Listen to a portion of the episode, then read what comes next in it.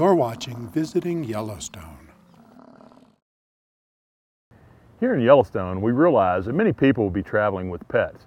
There are a few things I'd like you to consider if that's the case with your family. Pets are allowed here, but there are strict guidelines you will need to follow.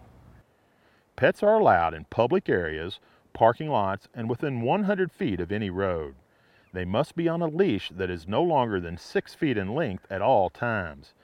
Visitors are not allowed to tie their pet to trees or other objects and leave them unattended. Pet kennels cannot be left outside of vehicles. If you do leave a pet in a vehicle, make sure you have proper ventilation. If possible, park in a shady spot or plan that part of your visit for early in the day. Although the climate in Yellowstone is cooler than most of the country, vehicles heat up fast here. While leashed pets are allowed to accompany their owners to the viewing benches around Old Faithful Geyser, they are not allowed on any other boardwalks or trails. Pets are prohibited from all of Yellowstone's backcountry, including trails.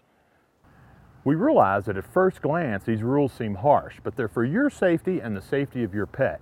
Animals seen harassing wildlife are subject to impoundment and possibly being destroyed or the owner fined. Yellowstone is a land of bears and wolves and many other things that can prey on domestic animals. Bears and wolves particularly don't like dogs.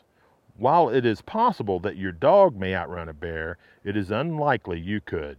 Bears have been known to follow domestic dogs back to their owners. Wolves see domestic dogs as competition.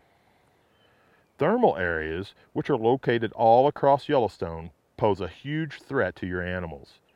Much of the thermal water in the park is at or nearly at the boiling point.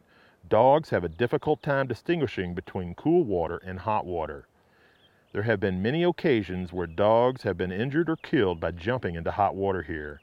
There have even been instances where owners have lost their lives trying to save a pet. Be aware that diseases can spread from domestic animals to Yellowstone's wild animals and vice versa. Mange, parvo, and distemper are found in wild animals and can be transmitted to your pet. You must clean up after your pet.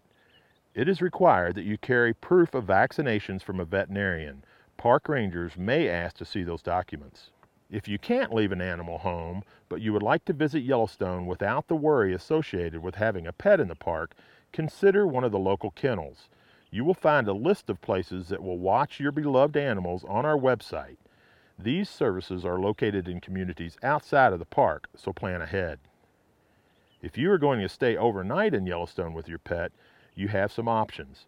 Pets are allowed in campgrounds, and the same rules mentioned earlier apply while camping. Be aware that food and water bows cannot be left outside.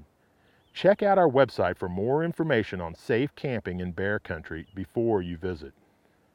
Pets are not allowed in hotel rooms in the park, but dogs and cats are allowed in some cabins. Check with Xanterra Parks and Resorts for more availability, fees, and regulations. We realize that pets are part of the family and we want you and your family to enjoy the world Yellowstone has to offer, but we also want to protect your family in the park. This is truly an amazing place, and if you plan ahead and use caution, a trip to Yellowstone is something you won't forget.